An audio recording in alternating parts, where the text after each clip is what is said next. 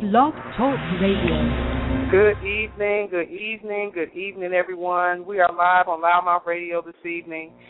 Tonight is an awesome evening in the Atlanta area. We're hoping that everyone is doing well in their respective places. And um, I must say that tonight is one of those evenings for me um, well, I'm feeling anxious. I'm feeling a little nervous. I'm feeling good. All these different emotions. Uh, I guess because, of course, we haven't been on air um, consistently every week that we were um, doing our run. We're on our little summer hiatus, preparing to bring some more exciting programming as we're going into the fall. Um, but literally, we are um, really excited about the things that we've been doing and uh, tonight is going to be a, another opportunity to really share with you guys some great things because of the factor of because of the factor of um, the different things that we've had going on. We're able to share this with you um, like I said, I'm sorry. It's crazy, but you know, you do this so much, but then you haven't been doing it, and then you're excited about everything that's been going on.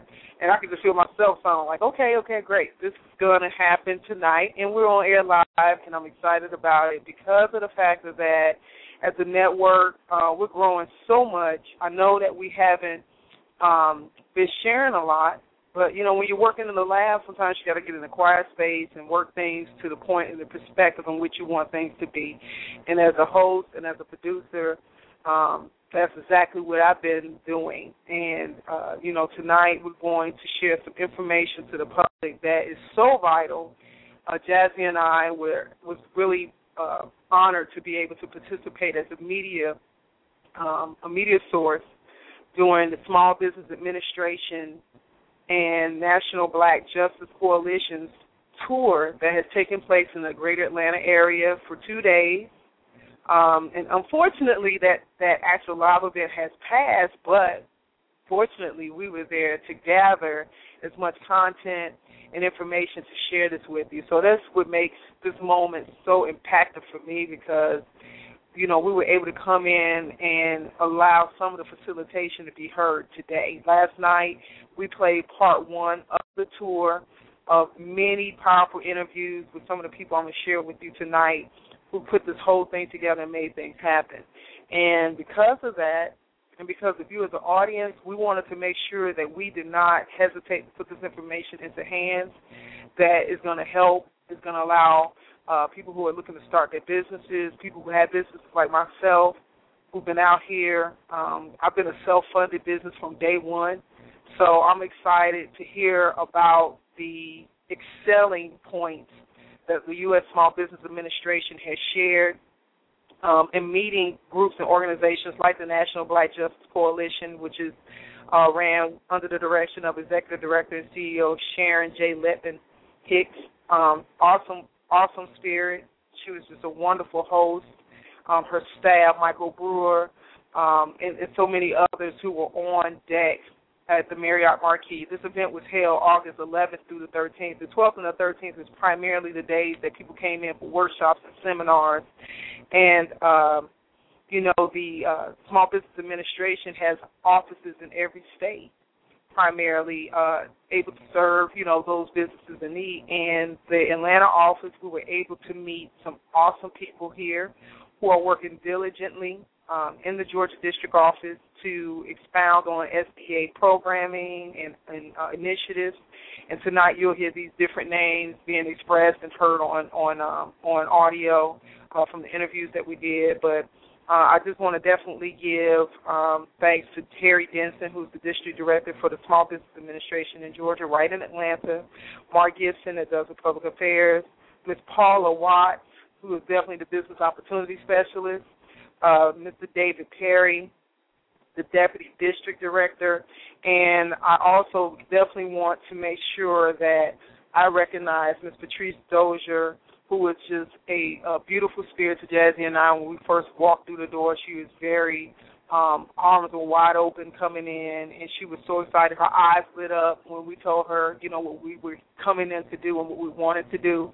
And I definitely, I definitely have to give shout out to uh, my guy Cassius Butts, who was one of my professors. I missed Cassius on the first day but I saw him in the actual program, and I felt so good to see um, people that I've had the opportunity to learn from um, from a curricular standpoint, but also see him in his position and, and, and what his staff is doing in this market to help other small business entrepreneurs and those who desire to become business owners opportunities for funding and economic empowerment. So tonight I'm going to continue with Jazzy started off with last night on her show, The Bare Truth. And I got to tell you, her show was just uh, crazy. If you missed it, I'm going to recommend you got to go back to louddmouthradio.com.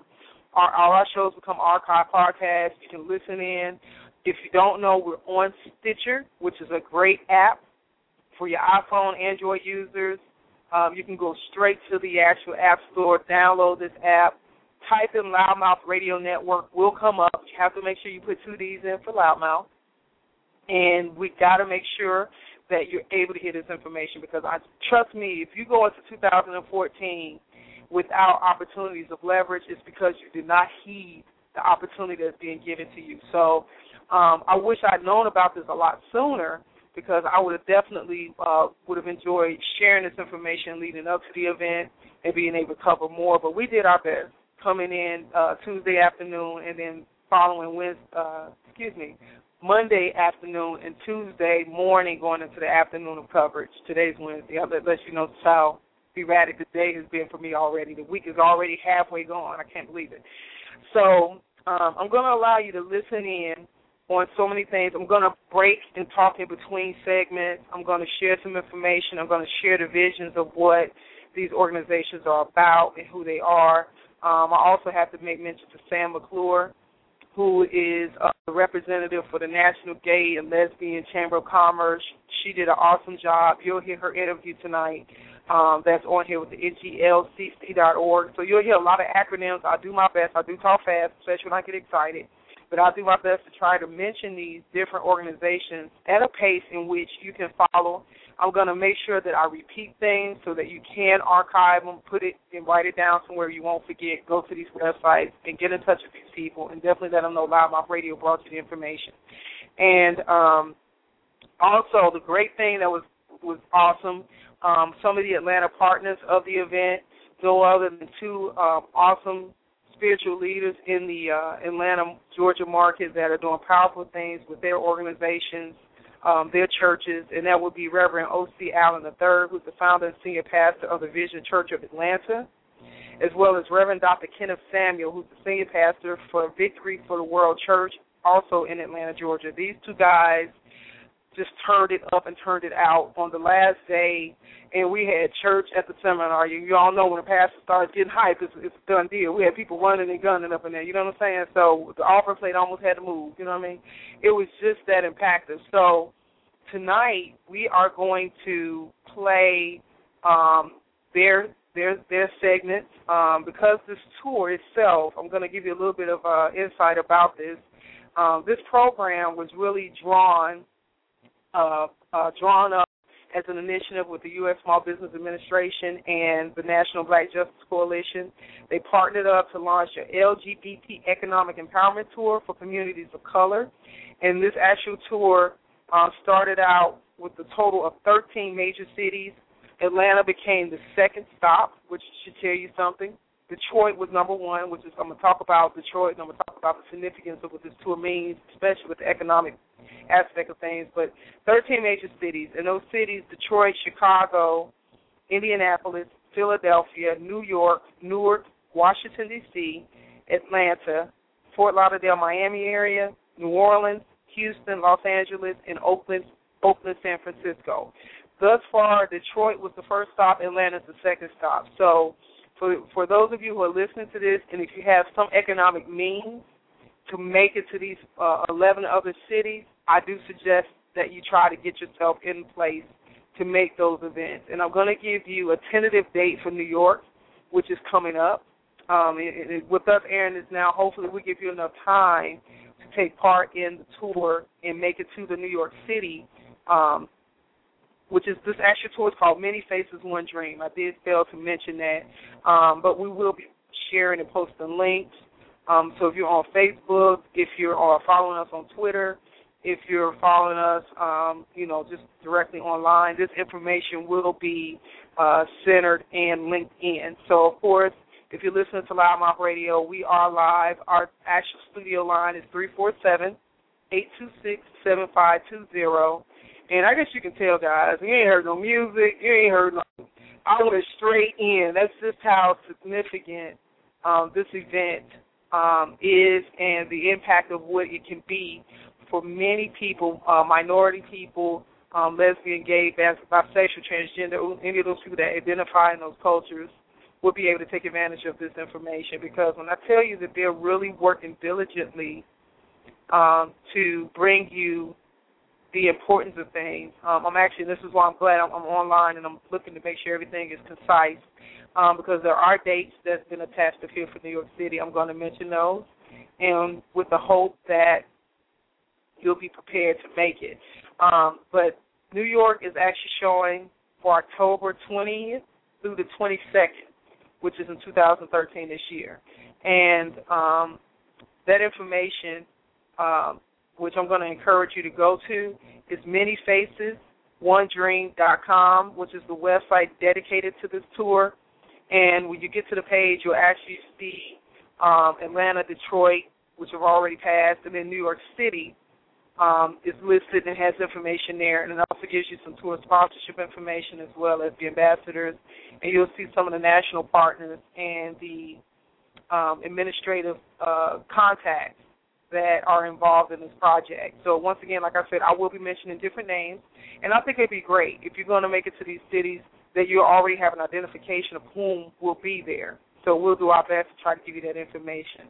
Now tonight, um, we're going to share with you uh, day two of the event, and uh, that's going to consist of, like I said, you'll hear from Reverend Allen, you'll hear from Dr. Reverend Samuel, you'll also hear some interviews from uh, our SBA. We even had a great interview from someone that we didn't even expect their department to even be there, which was the uh, U.S.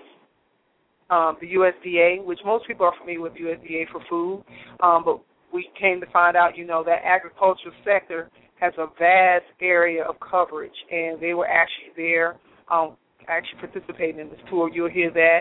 Um, you'll also hear from um, different uh, vendors as well as individuals who partake to hear the information and how they felt that the event and the tour impact them and the information that they gathered from and what they recommend for those who may be looking for information like this. Um, you'll hear from um, Ms. Dee Dee Chamblee, the Executive Director and CEO of LaGender, who deals with transgender. Um, she's been a very high recommended representative for the transgender community, has appeared at the in Washington, D.C. at the White House. So uh, that's a wonderful thing to be able to have someone in Atlanta being able to hit that level. Um, and she's also a member of our church. We go to Tabernacle Baptist Church. So um, you'll hear from Dee Dee as, as well as Sam McClure, who's the director and affiliate relations of the National Gay Lesbian Chamber of Commerce. And the majority of these people are in D.C. Um, that I'll mention to you from, of course, the U.S. Uh, SBA, um, Eugene Cornelius, who's the powerhouse with all these guys. Um, Eugene is the Deputy Associate Administrator for Field Operations and his responsibility. He has he deals with 90 offices over all 50 states. So just to let you know, Cornelius, my man, I have to brag on him. We're both Kenwood Academy alumni, Broncos. That was an exciting moment to hear a fellow Chicagoan in the house, and we know family and everything. So that was awesome. So we had a great moment. Um, so it was important to finish school. You know what I'm saying? finish school. Um, so what we're to do, I want to start out trying to stay in the order in which things uh, kind of went. Last night we played the first day. Today we're going to kind of step into the um, closing remarks in which Pastor Allen and Pastor Samuel spoke. And uh, I'm going to tell you right now, they said some meaningful things, and hopefully it will draw you to have a better understanding of just how important your position and your voice is within your spiritual community um, because the church is such a powerful position, and as a lot of people know, there's been a lot of backlash in black churches in regards to uh, uh, lesbian and gay issues. Um, but you know, with with them, there are love and acceptance churches, meaning that they're not um, exclusive to anyone else, but their ministry is an exclusivity to everyone.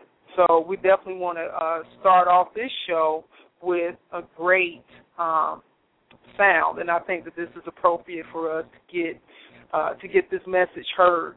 So we're going to go ahead and start out with them, and we'll come back um, from that, and I'll kind of do a quick little break.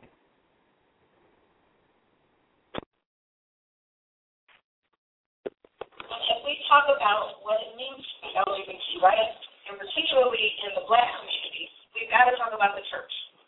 Yes. And we have to make this connection between the black church, uh, social justice, and economic justice. Because you would think that nobody more than black folks understand what it means to be discriminated against.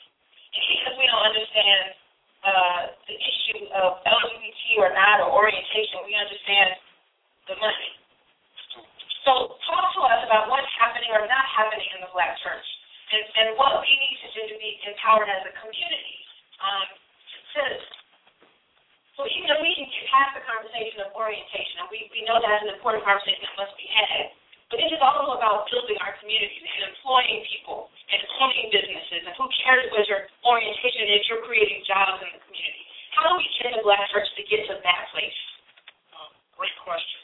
Um, sometimes we just think of churches as being spiritual entities, and many churches are. Mm-hmm. But I can tell you that all churches are businesses. Yes. And in the black community, mm-hmm. black churches are businesses.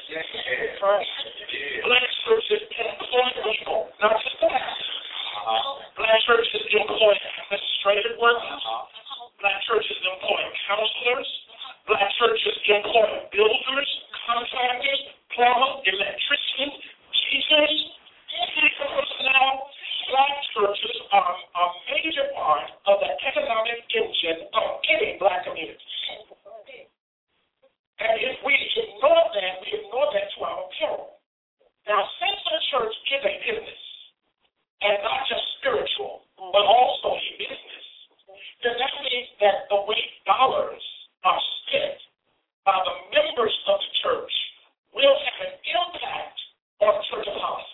Yes. And I argue that I don't care what kind of heterosexist, homophobic, biblical literalist, interpretive, uh, pastor, preacher, bishop, elder, one they have. Black pastors understand dollars. and I would argue that every LGBT person and ally in every black church would stand up one Sunday and say there's something else in that Bible other than the homophobia that we hear coming from the pulpit. Something else to do. Numbers,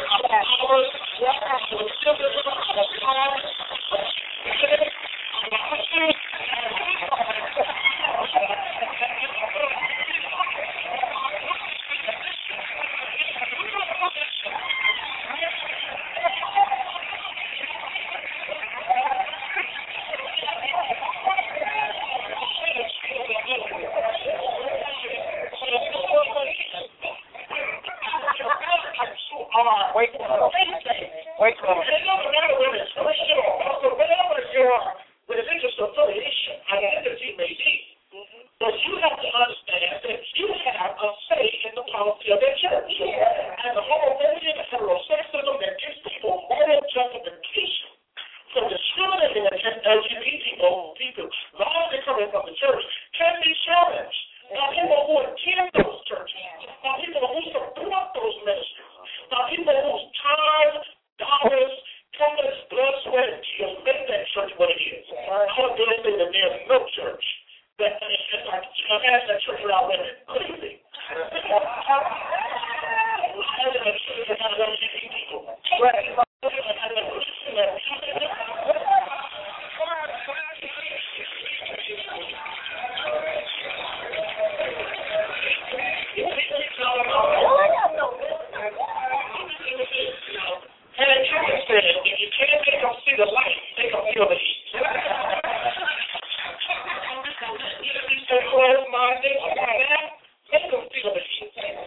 Make them feel the heat without dollars. Make them feel the heat after we spend our money. And keep in mind that when we support churches that do not support who we are in the fullness of who God is, we are financing our own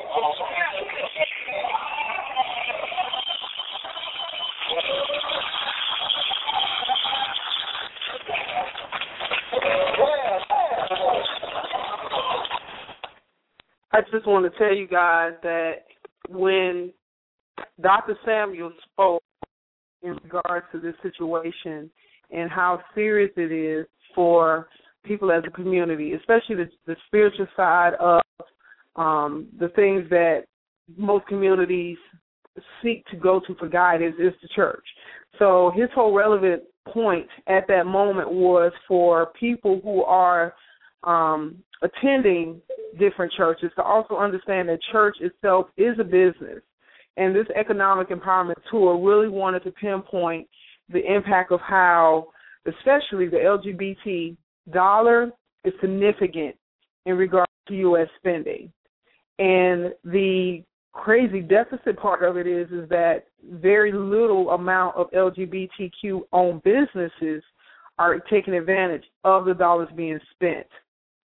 So, you know, it, it's important that um, individuals understand that if you are attending, you know, a church that um, at some point is not being um, more open-minded toward change, not being more open-minded towards uh, different genders of people, especially lesbian, gay, transgender, bisexual individuals who identify themselves as such, um, and, and being shamed to step up or stand in regards to those types of actions, then maybe you need to make a change. Maybe you need to make some adjustments because you're going to these churches tithing or you're going to these churches volunteering time. You're going to these churches and, and giving them your services as, as, a, as a person.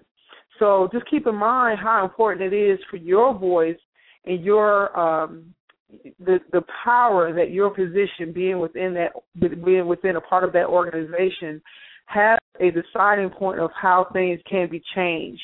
So the leadership sometimes may not always agree with things that are going on, but we just want to make sure that people are not being just as closed minded as some of the institutions that they're going to and not give themselves the opportunity to have a stronger impact in that church.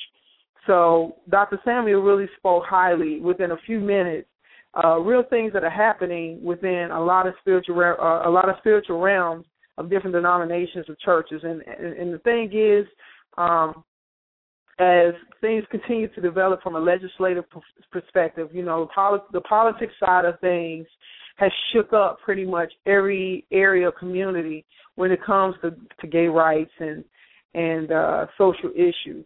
So the thing is, how much power do you have? How much of your own power are you presenting when it comes to the churches that you attend, the community or, or uh, social groups that you're part of? You know, are you just sitting in them and allowing things to happen and not really allowing your voice or your feelings to be heard?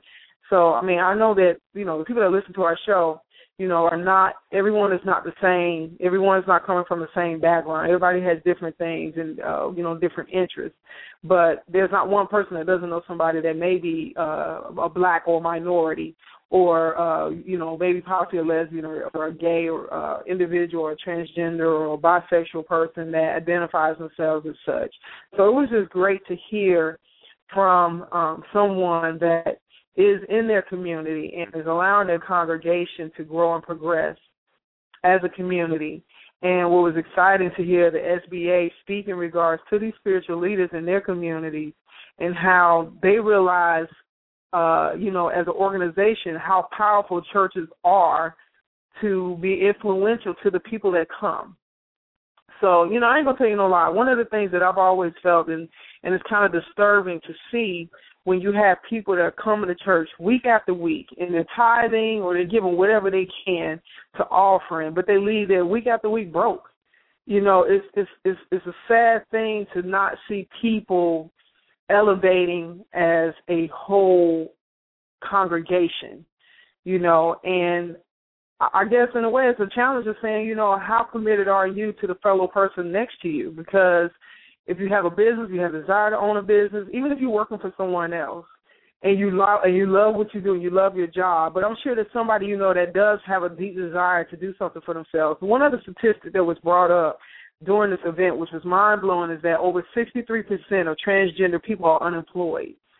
And you know, when you have numbers like that that are staggering across um, a nation, you know how much of a difference can you be to someone who is not given fair opportunity, who is being discriminated against, and say, listen, instead of you know not getting anywhere because place after place you're going to is discriminating against you, take these resources that the government has available, these programs. I mean, we're talking about millions of dollars are available.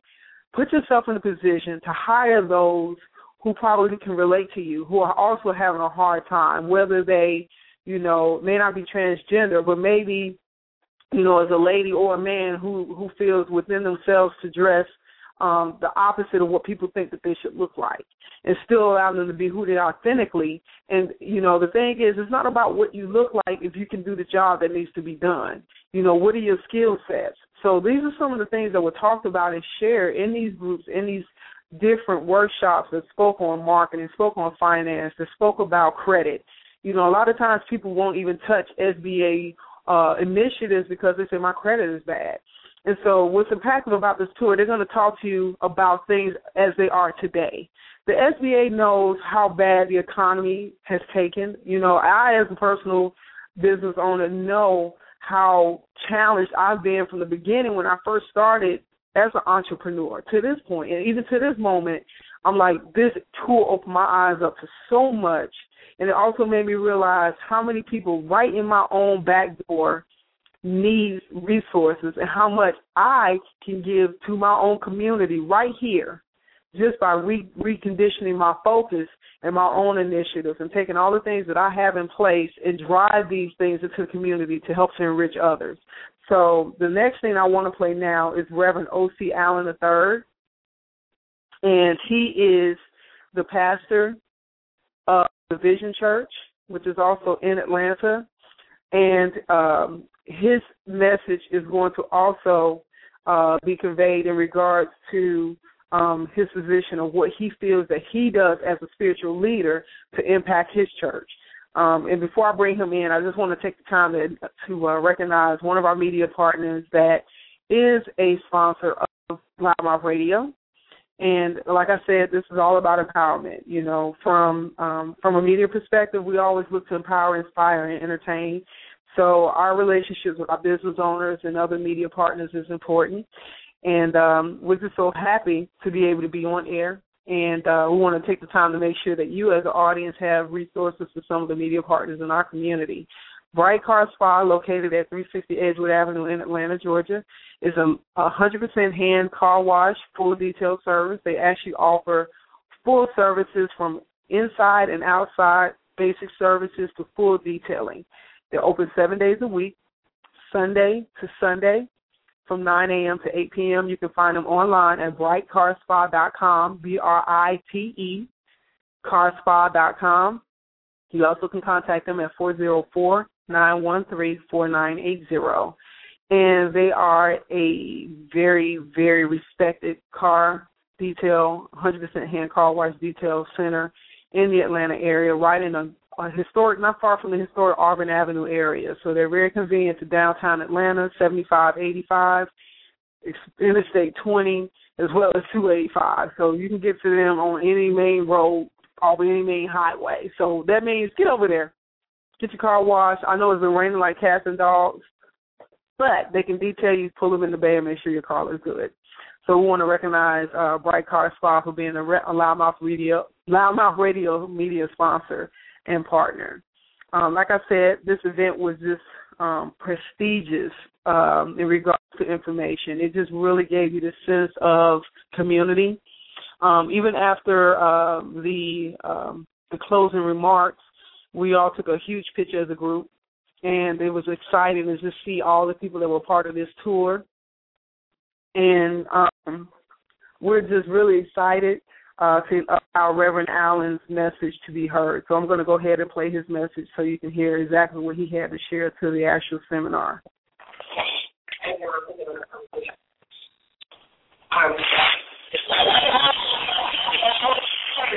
And we're I'm the great tour. I think you might have had a host. Um, I want to bring our final question. It's time for you to get your voice heard and your question. And so one of the reasons I believe that you are celebrated um, as Dr. Samuel is you have a church where the LGBT community is not just accepted but celebrated. And so I'd like for you to talk about some of the victories that you've seen uh, when the LGBT community is in a place where they are celebrated. What are the resources? What are, tell us some good news, some good stories that are coming out of your church as a result of being in, in such a community. Well, first of all,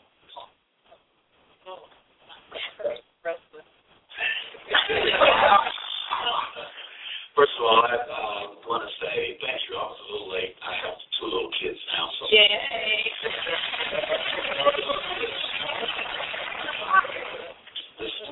Distinguished Thank you for the opportunity to be here. I, you know, I don't know if the answer is uh, profound, other than the fact that we exist. Uh, against the odds, um, when we started uh, our ministry, um, everyone said it was impossible. So, let me, let me clarify. I mean, there were, still are, of course, affirming uh, churches, but I'm a gay man, openly gay, married to another man. Uh, and there were many reasons why uh, people said it wasn't possible to do what we uh, did. Uh, one thing I've learned, you don't scream at the dark. Don't scream at the dark. Be the light. Do what you're called to do. Uh, and to me, that in and of itself is a success. Uh, going against the odds and accomplishing what we were assigned to do. Uh, I also believe that just simply creating a space for people to be affirmed is not enough because we bring our baggage, we bring our history, we bring our backgrounds, our struggles, our issues, and the church ends up being a microcosm of the problems, not just the successes. Uh, what you have to do is reinforce this notion that people understand who they really are, the power that they have. And that's not just limited to one sexual orientation. I said yesterday. Uh, that's just a part of the vessel. But you are spirit, you are you are profound, you are great. And once you really understand your power, as Dr. Samuel said, um, if women, you know, to use that example, if women, black women in black churches sit every week under ministries and pastors that believe that they are inferior, believe that they, you know, shouldn't be behind the pulpit. But it's true. If you hold your tithe, if you hold your money, if you hold uh, your resources, you can change the minds of the people that are in charge. If you really understand who you are. And so I think this results of just creating a space for people to uh, worship God, to understand who they really are, but also uh, continue to nurture the gifts and the resources that people have. Um, people are able to understand better what they can really do. Uh, I think the last thing that uh, we attempt to focus on is getting people to understand their assignment. It's more than just, uh, you know, knowing who you are. It's understanding your assignment, your life assignment. Your wealth is in your gift. And once people understand their gifting, once people understand their skills, uh, once people understand what's really inside of them, then they can tap into the prosperity and the wealth that they have. And as a result of that, uh, we can take over whatever spheres we're in if we really understand.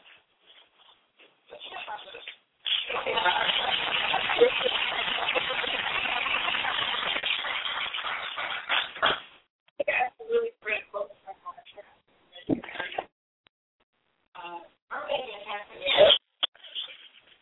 uh, sector has been awesome. Um, you're hearing the moderator was actually the Honorable Alisha Morgan Thomas, who is the uh, Georgia House of Representatives in District 39. She actually um, did a great job speaking um, in regards to asking some of the questions and, and allowing key presenters to speak on the concerns um, that just needed to really be announced and spoke about. And one of the things I think I did do um, was um, Dr. Samuel did say something very powerful, and I think I actually um, clipped it a little bit sooner than I wanted, and I'm going to um, allow that sector. It wasn't too much more that he said beyond where we were, but I want that sector of what he spoke on at the uh, tail end of his comments to be heard. So I'm going to allow that clip to play, and then I'm going to come back and speak on a little bit more.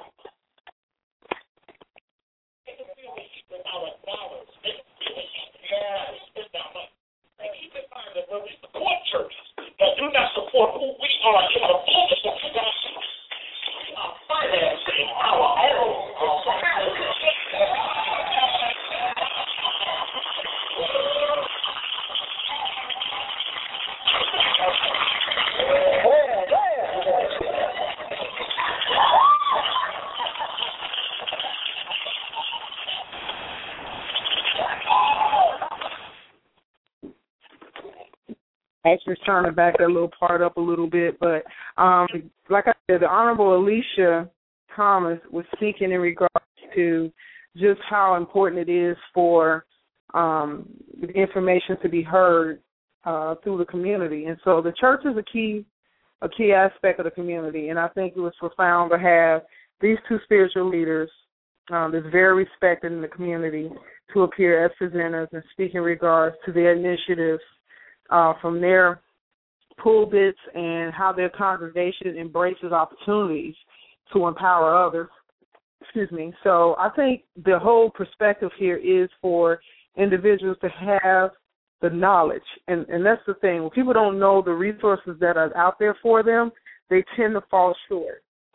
So you know the exciting thing is um, that this information can be shared and heard and we're going to continue to allow the interviews of the people that were involved with this actual tour to take place. I'm going to allow that actual sector to be heard uh, from the second day. And uh, these actual interviews, like I said, were from some participants. You're going to hear Sam McClure, which is the affiliate uh, representative for the National Gay and Lesbian Chamber of Commerce. Uh, we did her sector on this uh, particular um, interview on the second day. You'll hear from her. Um, the U.S. Small Business Administrative had uh, also a store representative on location. Um, and I will try my best to announce um, contact information, which I think is important for people who are, especially in the Atlanta market, to have uh, district office information. But overall, the tour itself, like I said, is manyfacesonedream.com. And um, manyfacesonedream.com, which will give you the National Black Justice Coalition's website, and it gives you more information about the tour. And you, uh, if you didn't listen to the show yesterday, I'm going to keep repeating this, and we're going to keep posting this information out there. But Tuesday night show on the Bare Truth, you would have heard from Jean Cornelius, uh, Sharon Lettman Hicks. You would have also heard from Terri Denison, the district director with the Small Business Administration. Um, and then also today, You'll hear from Michael Brewer, who's an external affairs manager for the National Black Justice Coalition, and he'll speak vividly on what that organization is about and how impactful they are. And um, just so you have an idea of what um, their whole thing is, I'm going to share um, some insight about them as a group. And they provide leadership as an intersection of African American civil rights groups and LGBT organizations.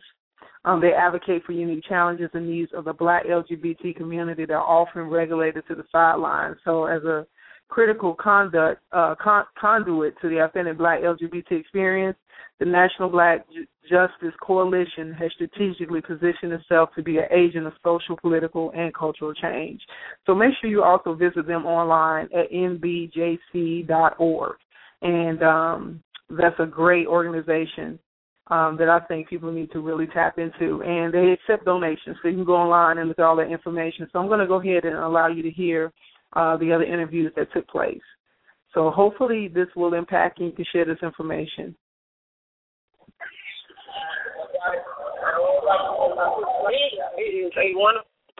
We're day two of the uh, National Black Justice Coalition SBA event at the Marriott Marquis in Atlanta, Georgia.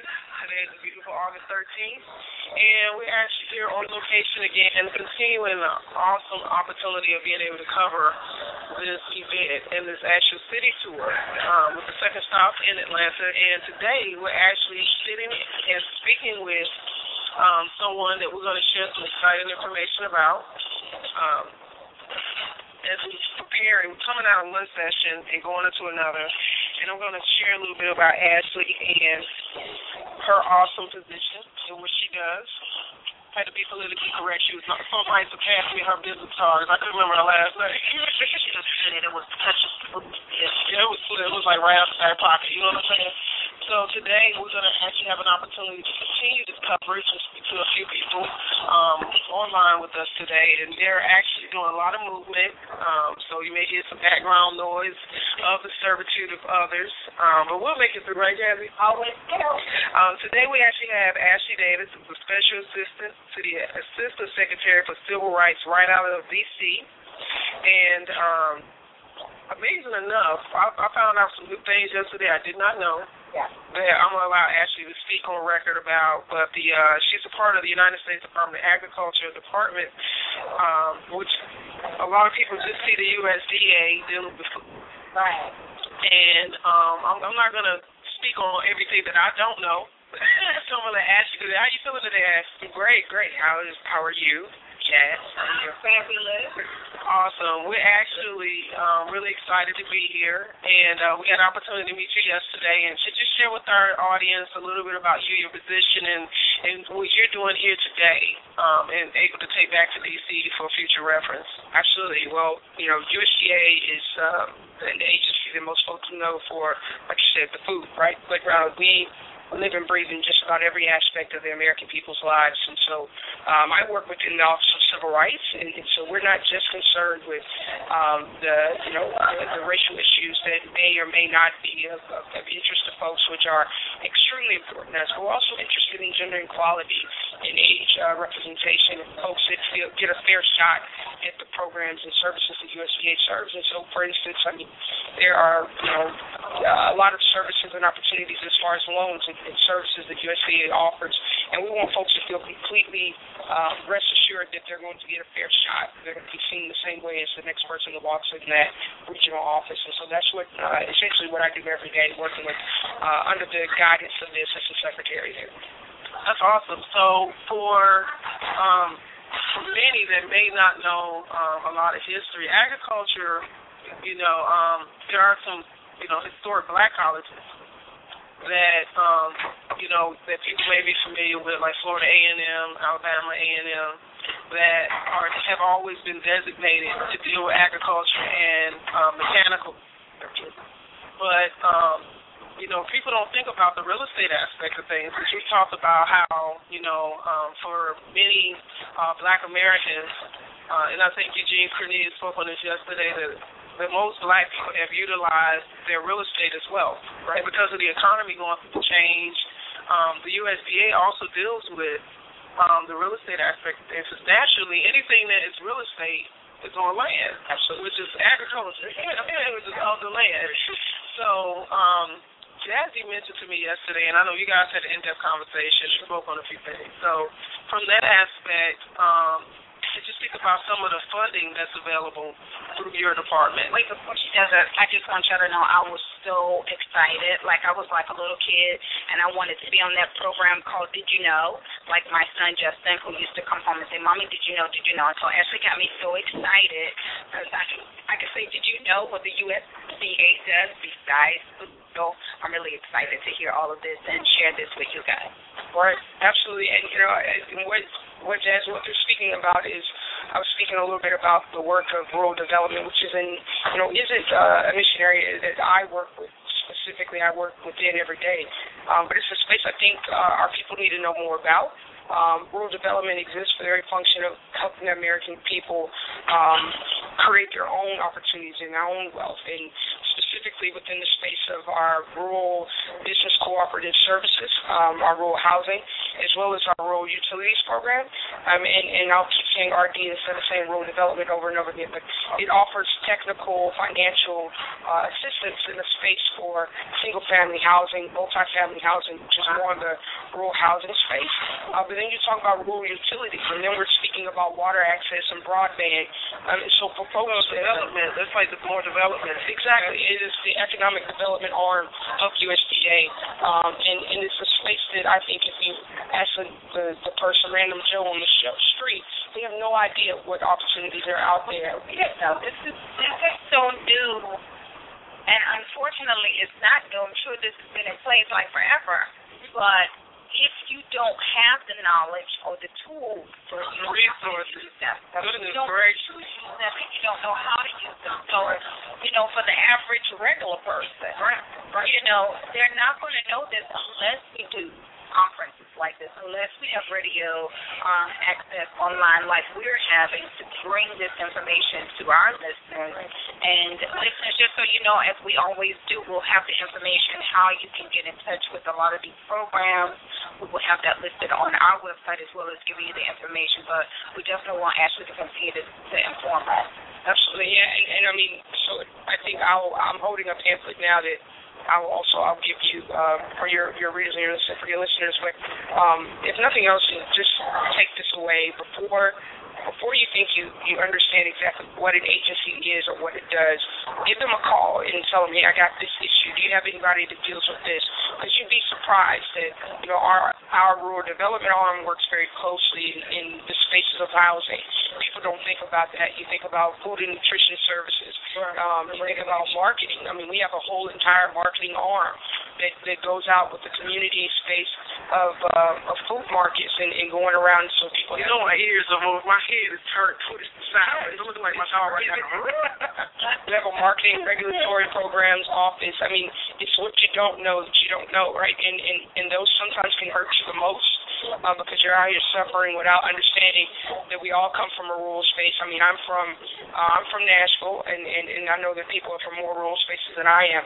But before we run to the city, there are you know services and opportunities that help you facilitate and build the infrastructure so you can stay home and, and build that wealth from within. So Awesome. Um, and see, that's the thing. You hear a lot of people run into some major cities, mm-hmm. and, and then you're looking at a crowded situation when there's still opportunities. And that's how a lot of areas really stay underdeveloped, right? Because the people that really have the desire to do things or to initiate, a lot of times they have no idea. They feel like they're on this on this hamster wheel, right?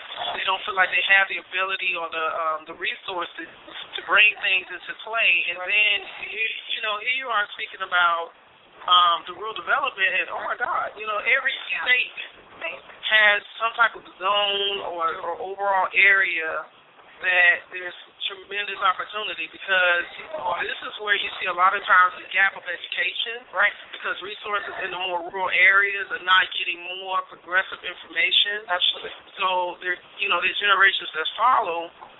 All they're seeing is, oh, a country place. I don't want to be here. It's not. There's nothing here. I can't begin to tell you how much I've heard that, right? In different areas. Oh, it's nothing here. But then, yeah, and then it's right about many areas. Um, you know, but even even with that, I think you have some people, even in your organizations that do help and do offer, that they don't have the same passion for one group over the other. And so I think the build up of these different programs to recognize certain things in certain areas are saying, hey, we're lacking in this area. Whereas, like, this conference is recognizing, you know, black economics, LGBT economics, minority economics. Whereas a lot of times you have people who will say, well, no, let's just focus on this one area. And so it takes conferences like this, it takes people like you, it takes organizations to come together to say, no, we need to recognize if it's a mass majority of a person or people or people in certain areas, then it needs to be that focus consciousness to say, let's tackle this, let's rebuild our inner structure uh, or rural areas so that we can be a better people. So far as actually the uh, the, the mission, you know, what was part of the big reason of you coming into this tour? Um, your department because I'm not when when you you know we talked yesterday, introduce yourself, and I saw the area you coming in. I was like, wow. You know, you never know. The SBA is so large. Absolutely. Um, and I've, I've done, you know, quite a few things. I remember like about seven, eight years ago, I got certified business plan, stuff on SBA, and all these other things. And uh, I did not, I wasn't even aware of, you know, so much of the diversity. Which is what this tour is about. It's about really opening up. Because I'm gonna be honest with you, most people have been intimidated by the SBA and the institutions Right. that have the programs. And I'm gonna keep it to you straight. I can remember over 10 years ago um, when I had uh, started my first business that was catered to an LGBT community. The the feeling of like I just felt like I wasn't getting enough, or some of the times I would go and talk to some of the micro centers mm-hmm. in certain areas. People looking at me like, you know, like I had no market. I'm like, are you freaking kidding me? You know what I'm saying? Like I do. I had my business on the radio. my business plan itself, I mean, the demographics at that time, this was in like, you know, early part of 2000.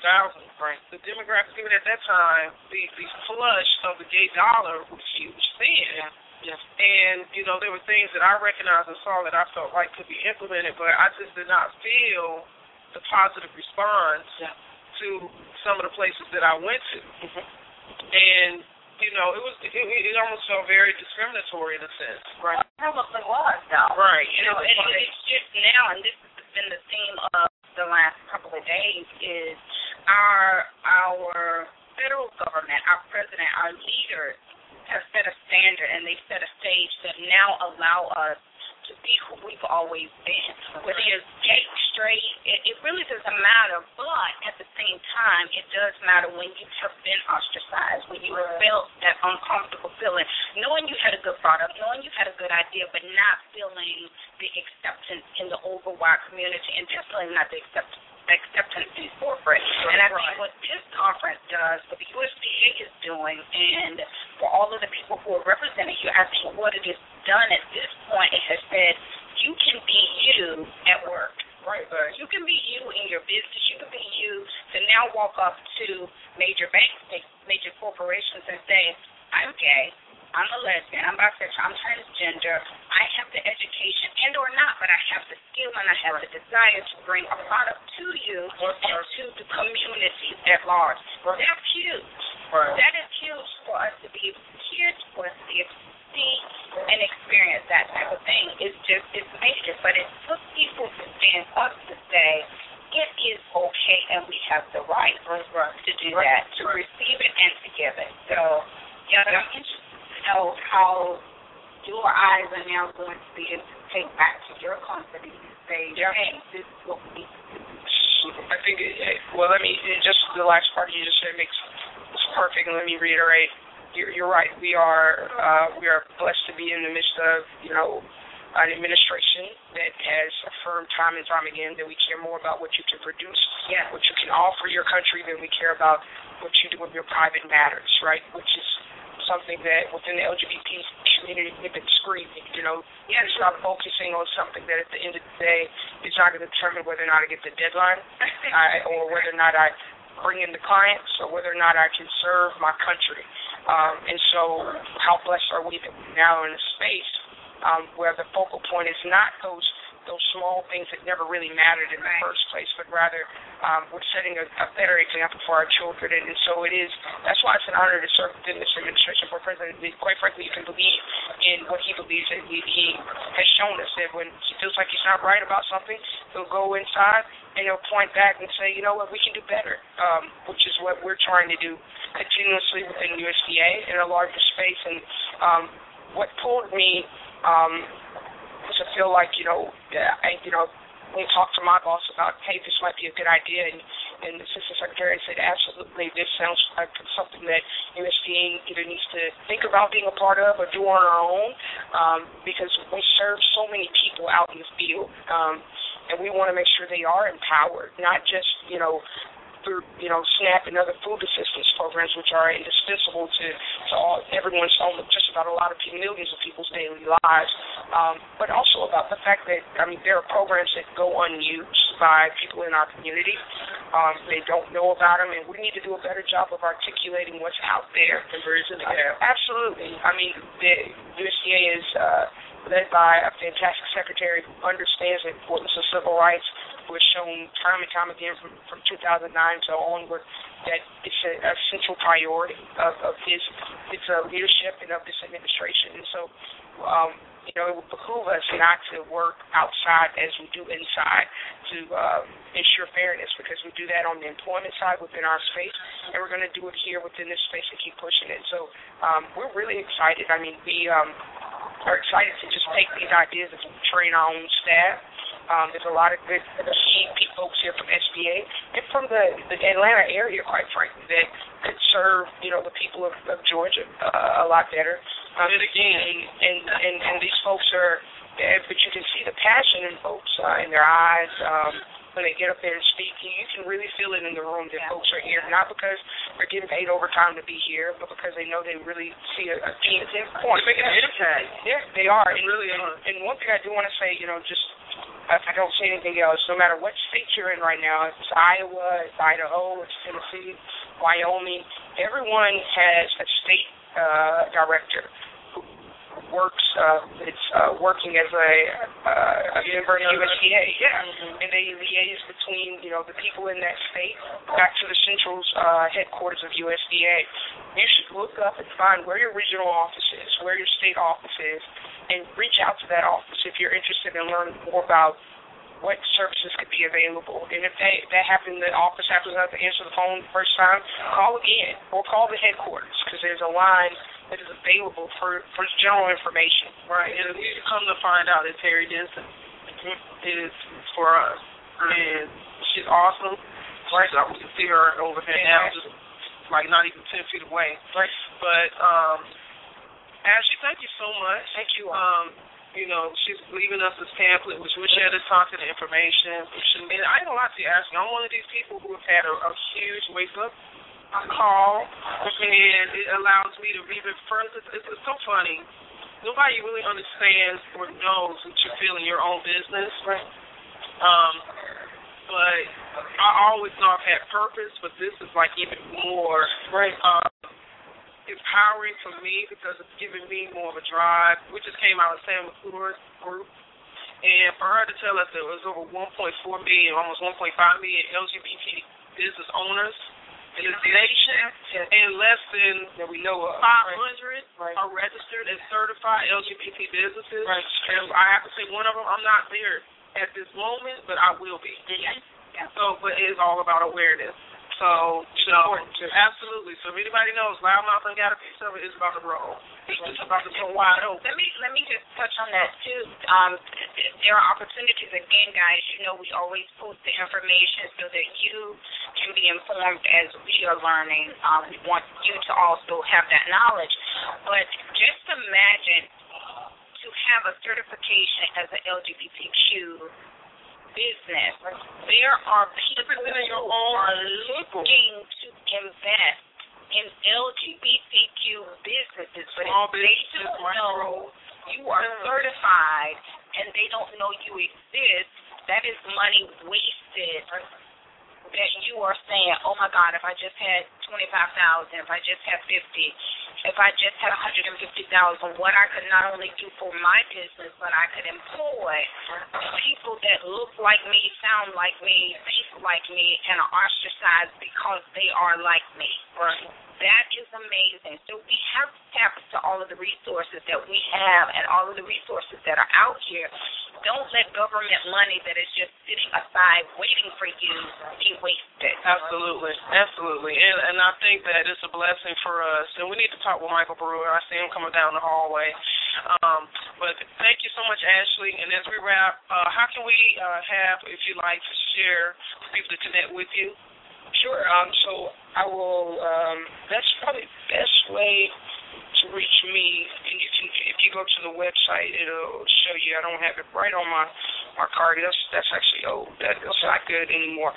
But if you go to USDA.gov, um, in the search bar, just click type in civil rights. Um, once you click that, it'll immediately pop up with a web page that has my name, my information, um, bio. I'm just not sure that's very interesting. We'll, we'll, I'll get it from it. I'll, put, I'll post the link. Yeah. In other words, you already see where this is headed. Yeah. And you already know what's happening. It's there. Byproduct of. But I'm available, uh, and, however I can be of assistance, I'm, I'm happy to do so. Thank you so much, Ashley Davis, Special Assistant to the Assistant Secretary for Civil Rights with the United States Department of Agriculture. Thank you, guys. And we're going to go to a quick break with LouddMouth Radio, and we'll be right back. Okay, and we're back. We're actually uh, still continuing this great coverage of this event that's going on at the Atlanta Marriott Marquis. If you have not had an opportunity to be here, we'll try our best. Don't despair. Um, we're going to post and, and, and really try to share as much as we can of this awesome event, give as much expertise, resources as possible. And we're sitting here again today with Ms. Terri Denison with the SBA of the Atlanta Market. And we're going to just really uh, allow her to share about how she feels about how things have been for the last few days, and what we can look to see coming um, forth from this. How you doing today? I'm great, great. Um, I've just been overwhelmingly pleased with uh, the level of interaction between the uh, community as far as business owners, who are thinking about going into business, uh, the quality of the program we were able to bring really lay a foundation for people to know things they should do and what's available in terms of resources if they're looking to start a business or grow their. Absolutely. Go ahead. I think, uh, you know, for uh, me, I mentioned in my remarks yesterday that just this whole experience of helping to put together the programs for the Atlanta uh, part of the tour, uh, interacting with the key stakeholders in the LGBT community, particularly people of color and African American, more particularly, it's just been such an eye opener for me because I never really thought about, you know, that there were issues that were specific to those who are African American or other communities of color and also LGBT. I thought, I thought of them as two, you know, one or the other. Right. And I think the attendance, the level of enthusiasm, discussion, and questions from the participants, the interaction with the, the presenters that we had and panelists, it really took a home that that the a particular target group that These deserves attention. Yeah. And and was and what's encouraging that have resources to allow that. And I the overall thing is that the funding and support is here, has been here, but I think it has now, as you said, the, recognition, the recognition of it being specific Yeah. has been uh, overlooked a lot of times, but now it's being addressed. And just, you know, like I said, overall, I'm blown.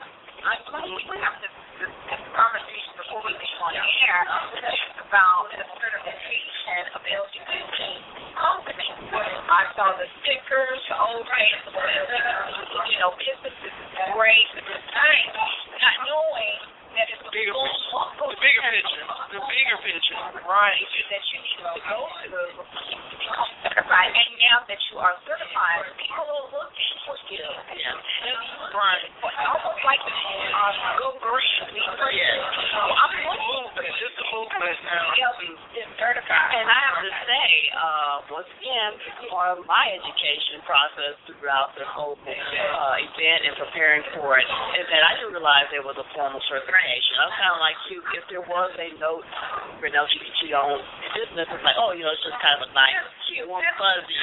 But I didn't know myself, and I've been with uh, Small Business Administration for 20 some years. Wow. And here as the Georgia District Director, State Director for 11, and I had never heard of a formal LGBT certification.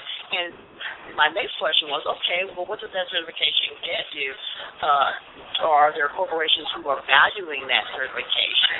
And they are. There are companies, there are corporations and other companies that are valuing and looking for LGBT-owned businesses and see that certification as a way, as a way to help them identify. Right. Well, I know it's exciting for me because the more we learn, especially if you have a passion for something.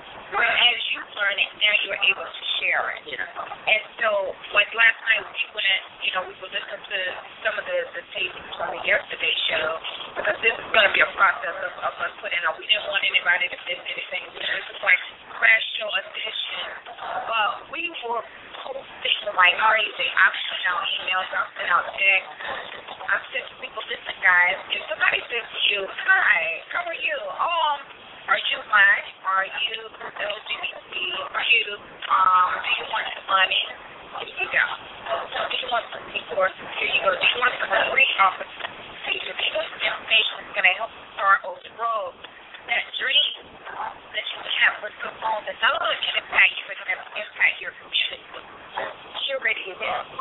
So I have been following this conference. I'm like, if you don't get it, if you didn't get an opportunity, you know, pick up for word that you didn't know about it, listen to our show. It's archived for a couple times. You can hear this over and over and over and over again. You can find. But not only that, check your city tour. Right. Well, let me ask you this too, um, Ms. Terri. With the Atlanta market, let's kind of trigger into the Atlanta market because this is where we're based out of, and um, coming off of this, um, the uh, excitement of this tour, is there a link that can give uh, people some information directly from the SBA in regards to Many Faces One Dream, or um, not even just that, but the addition, in addition to Okay. Um, actually, that's a great idea. So I'll have to think about how we might be able to how specific to the tour. We got you, honey, live on my radio right here, and now my market. We got you. But the main thing is, if you want a better idea of what the SBA can bring to the table, either directly or through our embedded resource partners, the best place to go is our website, which is www.sba, Small Business Administration, SBA, gov, and you can go to local resources if you're not here in Georgia or the Atlanta area, and find out exactly where the SBA office survey your community is and what resources are attached there. Okay, awesome. And so that just triggered furthermore for us to know. Um, let me say this before I forget. What I think has been awesome was to hear Sam Cooper, uh, which is the representative for the National Gay uh, Lesbian Chamber of Commerce here. Uh, her her transparency of saying that she needed to reach out to figure out how she could bridge the gap into the African American minority area of LGBT businesses, and she reached out to Sharon Lettman with the NBJC, and literally, it just goes to show you how even a large enterprise or a large sector of business, you know, the SBA, uh, you know, the NGLC, the NGLCC, um, the MBG, NBJC, I said, listen, um, we're in this leverage point, but we need each other to push ahead. So imagine people, I'm talking to my audience at this Yeah. point, as a small business, open your mind up and realize that there is relationships that need to be built. Yes. This tour has happened because of that. Um, Eugene Cornelius, um, it's all about delegation and understanding and, and willingness. You have to be willing to push ahead. And I'm saying this because a lot of times, you know, I, I'm a marketing company, I'm a brand, and I'm a media company here, but I see people like Miko Evans and Ramsey Frederick with Urban Socialites. There's no resistance of us being here. We're embracing one another. It's a safe space with an alignment. So I'm just saying this to say that it's important to build relationships. Even if somebody's in the same area in which you are, your talent and everything is important. But don't resist the opportunity to connect with others. And I would also take it a step further, not only collaboration among the various resource partners and organizations, because the thing is, we all have different pieces to the puzzle of solving the challenges and right. problems. Not only on our side, but in terms of the businesses.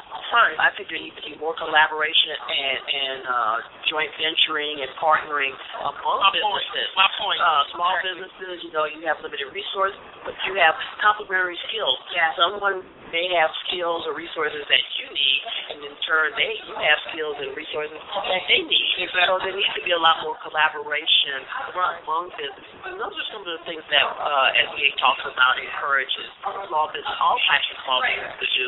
And I think it's a strategy that LGBT uh, owned businesses, particularly those of color, uh, Initiate. well. That's right, and that's that was exactly my point. That I think that you guys have shown that that can happen, even if something is you know as large as each entity.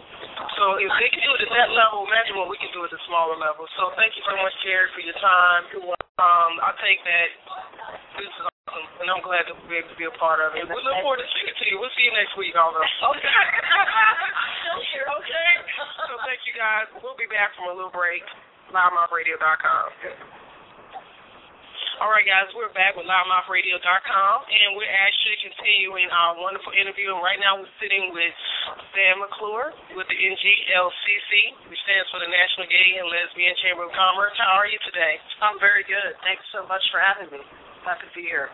You know what? Sam is so cool. I love Sam. She's the coolest in the whole. I mean, just if I could just have a picture, you know, I've been saying it for the last few days that if we could just have the TV cameras, these are some of the coolest people in the world. But I just wanted to, I totally forgot what I was going to say. Never mind. Oh, I know what I was going to say. got distracted by how cool I am. So cool No, you are. I got so excited. The fact that this fantastic the co-host, designer, and producer of LouddMouth Radio can remember all of the alphabet and what they stand for. I am so proud. for for Verizon. They're acronyms, city honey. I'm gonna tell you something. DSL. Yeah, yeah. Let's go Okay, ahead. I would have totally messed up everybody's organization by this point because there's so many alphabets. But continue. So, NGLCC. We're gonna do it now. We're gonna say even more now because you know what? It's all about branding. So I want people to be able to have a clear understanding about the organizations as we speak on them. And if you could just kind of cap recap with us and our audience about this event, the things that you're doing, um, what people can look to see happening, what they need to know as far as connection from this tour, and, and what it means to become LGBT certified as a business. Yeah, happy to do that. So, yeah, the Many Faces One Dream Tour is an amazing project. I feel so proud and really so privileged to be a part of the tour. Uh, my good friend Sharon Lettman Hicks brought us into this.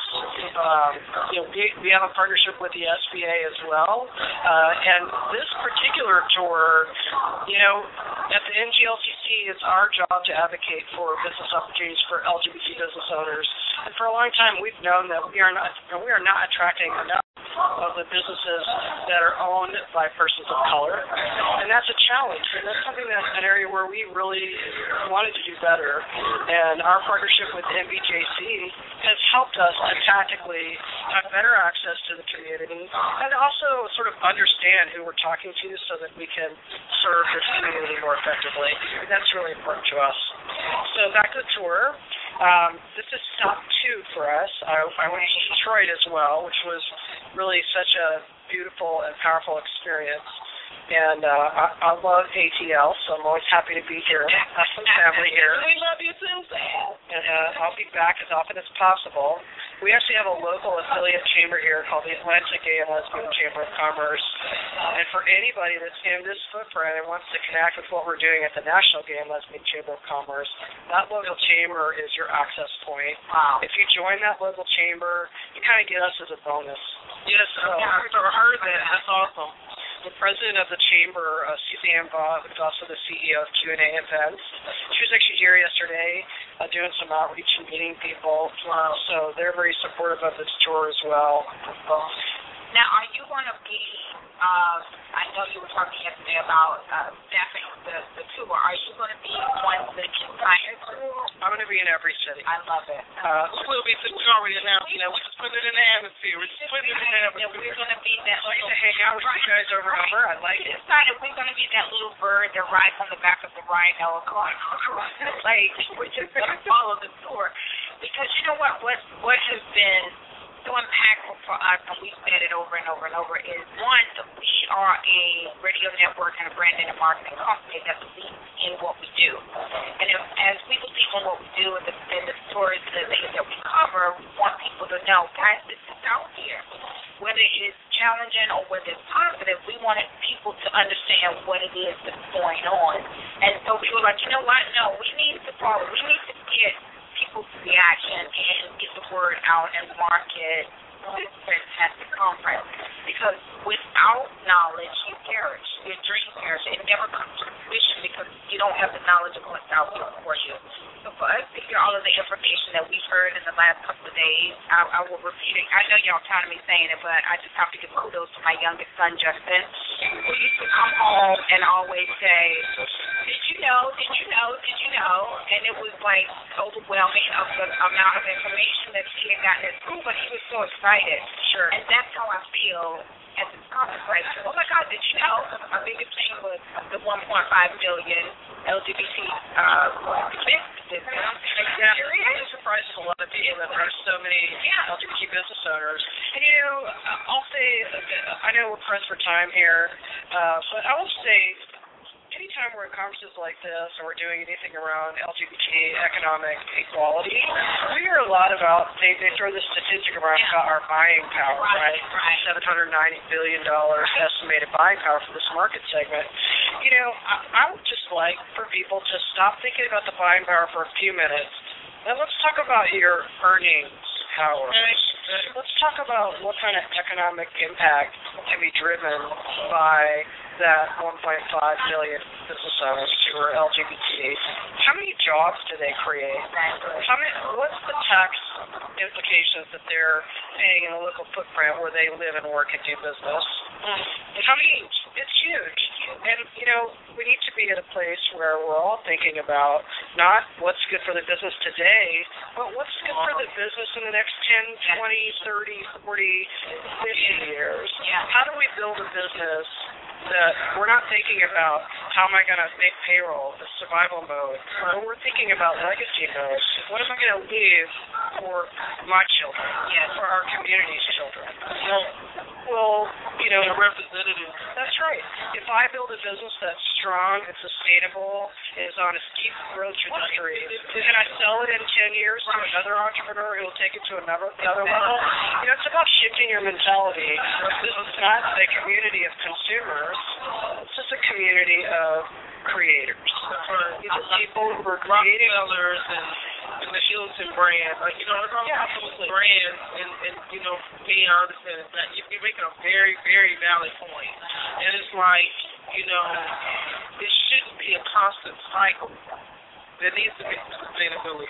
Yeah. And leverage. Some, yeah, leverage. And, you know, I know this more than anyone how important it is to have the financial support to grow your business. I know that's, and I'm to be very transparent, I know that's been the main uh, part for me in, in bringing my business. You know, I've been, you know, uh, elevating my brand for seven, eight years. But I know that I would move three times quicker having the funding earlier as I was progressing. Absolutely. You know, I've talked to thousands and thousands and thousands of business owners over the year. And access to capital, this is a challenge for us. So, you know, how great is it that a tour like this brings in the SBA can really help you get on the right track to access to capital and growing and growing your businesses. You know, a lot of the work that we do at the at GLCC is to really rewrite the narrative of the community. So right now in America, if you say LGBT, if you, an image pops in someone's mind, right? Everyone has different images. It, it, for me and my work, a big part of what I want to do is have the first image that comes to mind be entrepreneur, Right. Right. business owner, Absolutely. Right. employer. Absolutely. So, you know, we're just out here really just telling the story that there are opportunities for these business owners. We have a national advocacy organization that is fighting so hard for you in Washington, D.C. There's 38 local chambers around the country that are affiliated with us that are doing exactly the same thing. And we are proud, very, very proud to partner with the National Black Justice Coalition and the SBA and Black Enterprise Magazine to bring this tour around the country to make sure that, you know, not only are the doors of opportunity open for people, but they can see the future, a future where Yes. businesses are strong Yes. Right. and they're employing people in their community and they're building legacy businesses and generational wealth. That's what change is all about. Oh, that's what we're here to do. Let, let, let me say this. Uh, I was going to just fight on. Okay. I have the microphone though, so I can really take over the conversation. When Eugene Cornelius spoke on yesterday that there's a 63% unemployment rate in transgender, Yeah. I'm gonna tell you, it, it, it just blows your mind, and, and this is amazing. So many people have been programmed to be employees. Yeah. That when you have, I can't speak for everyone's thought process, but it's like, okay, think about it. If you're not getting those opportunities, start creating. Exactly. Start creating your space. Yeah. You know, everyone has a gift. Tap into what it is, even if it doesn't seem. But if, if it's something that is a passion to you and it's something that you are skilled, somebody gonna want it. Yeah. And you know, just imagine that the impact of this tour touches all these cities. If you can knock that deficit down to ten percent, twenty percent, thirty percent, how the unemployment rate as a nation changes. Without a doubt, I think you're really onto something. And you know, let's, let's take it another step further. Let's say that we could convert 20% of those people that are in employment deficit to being employers. Just what I'm If they, if they start businesses, not only would it take them out of that market, but they're more likely to hire people within their community. the community, exactly. And that's the point of what I'm saying. It's awesome. What said yesterday that said, and I'll, I'll put it in my words. Um, to whom much is given, much is required. If I'm giving um, much opportunity, then I'm going to be required, even in my own eyes, to give more opportunity. So if I've been put in a position in the LGBT community and outside the LGBT community to feel like my idea or my value or my worth as a person is not valued, then when I get to be an owner, then I'm going to hire those people who have had the same experiences. Well, who can relate? Or who can relate, or who have the same mind that I have, even if they haven't been through those experiences, they don't want to continue to see that happen. So this has been, been, you know, a continuation of what I believe anyway. You know, if you are in my space, have been in my shoes, I want to hire you because you understand. So now we're going to have the same mind and the same passion to make this business successful. Absolutely. Uh, very well said. Uh, if you were paraphrasing, I don't know how, I hope you said it that well the first time. That was very eloquent. I mean, I would just add one more little piece in closing because I actually have the business owners that are waiting for some time with me, and I really want to take good care of them today. Um, you know, I told you she was cool. Thank you. Um, from you, I'm taking that as a high compliment. So, um, much of what we do, the space where the NGLCC operates, we're really supporting diversity and inclusion. And broadly across the country, we're trying to create a more inclusive environment where everyone has a seat at the table, and we're all working together to build a strong, sustainable economy in communities across the country. And I will say, I've learned a lot of lessons in doing this work, but one simple truth comes back to me over and over. And it sounds kind of silly, but it really is true. Nothing brings people together. I mean, nothing brings people together like making money. Absolutely. It's just the, way. the whole the whole shift, the mindset, and and this is the thing. The thing to think about when you don't have any money and when you have money, it's two different worlds. Absolutely. It's two different worlds. When you're not concerned about how you're gonna eat, it gives you the room and the, and the space to be creative. It gives you room and the space to think about somebody other than yourself. It does. You know. I wouldn't even say that you're not thinking about how to eat, you're thinking about how to feed. Exactly. Well said. So that's the, Exactly. that could be the entrepreneurial mantra Yeah. right there. Yeah. But I think for all of us who are in this space now, working on this tour and here today, the, the most important thing we can do is go out and keep telling the story and make sure more people understand that there are these opportunities to build businesses and that anyone can become an entrepreneur if they've got, you know, the heart for it, the stamina, and they're willing to do the work. The resources are out there. So remember your local SBA offices. They're amazing advocates. They really want you to succeed. Absolutely. Remember the National Black Justice Coalition, which is going to bat for the needs of your community every day in some pretty hard battles. It's a really great organization. And remember the NGLCC. We're here to advocate for opportunities for all LGBT business owners.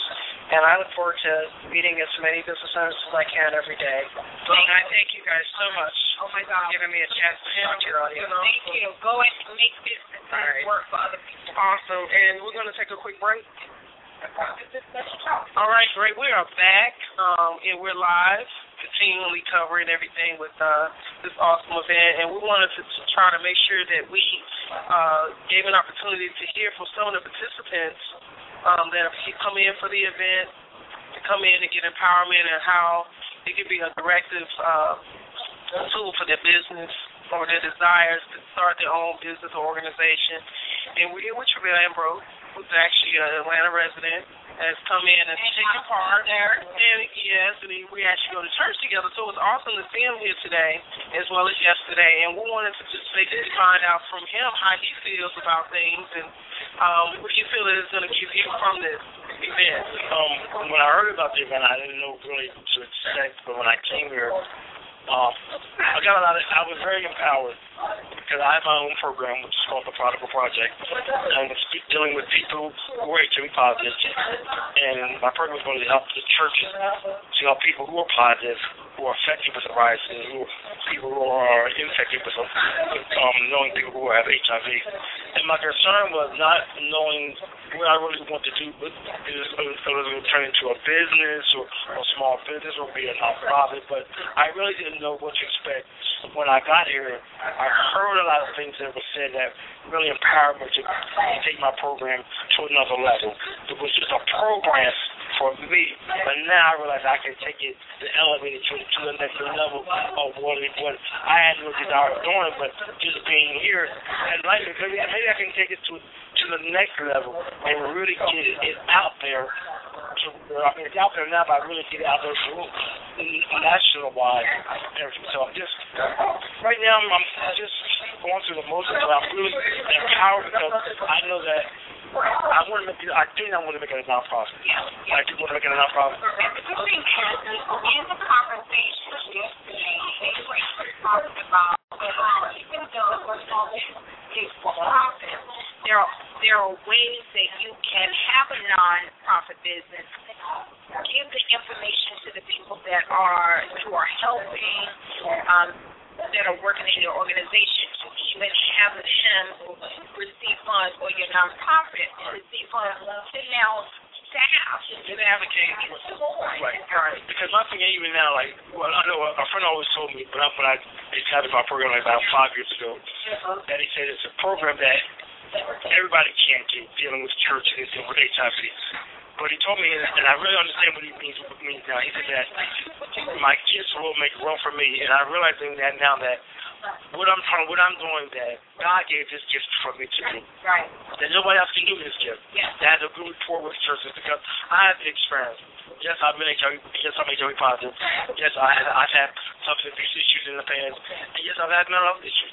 In my program, and I I just want something to help people. I don't want people to have to go through what I've gone through. So if I can establish an organization or, or corporation or even a nonprofit to help people or in the church setting that are going, have gone, are going through the same struggle that I've gone through.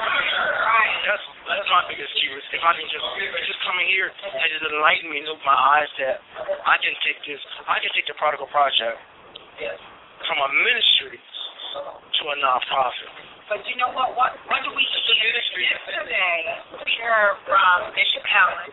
We heard from Reverend Samuel of the Victory uh, Church as well as Bishop's Church say for anybody that does not realize it, oh, church, the church is different, right? The church is handle business as men. In other words, handle business as it should be handled, even within the the walls of a called church. I think we don't we don't so called see the church as as a business, but most of our churches today are run as a business, as a corporation. Let me tell you. It is. It's, a, it's, a, it's a corporate. It's a corporate structure in a nonprofit state. Right. Even But- when it was a storefront, okay, even when it was six members, you still had to pay light. That business. Yeah. You Had to organize. had to order piano. Yes, the organize. Piano, as some You had to pay, you had to pay the organ. You had to pay the order. Right. You had to give a love offering, it was still your paying. Right. So even even if it's a small element of business, it's okay for us to call it a business Right. because Right. if Right. we handle things properly, things get handled, people get help, people get resources. And see, that's that's that's my main goal of this is to provide a service. I don't want people in the church setting have to through the emotions of uh, being HIV positive, Right. dealing with substance abuse, and having mental, mental health issues and not being addressed. Because for some folks, like me, I'm very open with my status. But you have folks in church, Go on Yellowstone. and, and, I, and I've been there. Yeah. Come to church, put on my little mask, and everything is fine.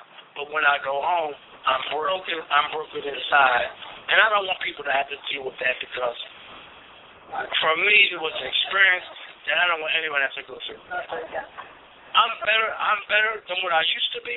I'm not where I want to be, but I thank God He got me where I'm at, where I need to be at this present time. Yeah, somebody Yeah, that's over there boo-hooing yesterday. I can't it. it was such a uh, a powerful statement that he gave to the to the audience. But if we wanted to get in contact with you, somebody needed to get in contact with you right now. We know you want to grow your business. You want to grow the organization. make sure they reach you. You can email me at a triple a t r e b a l l e at yahoo dot com, or they can call me on my personal number, which is area code four zero four seven zero seven zero five nine eight.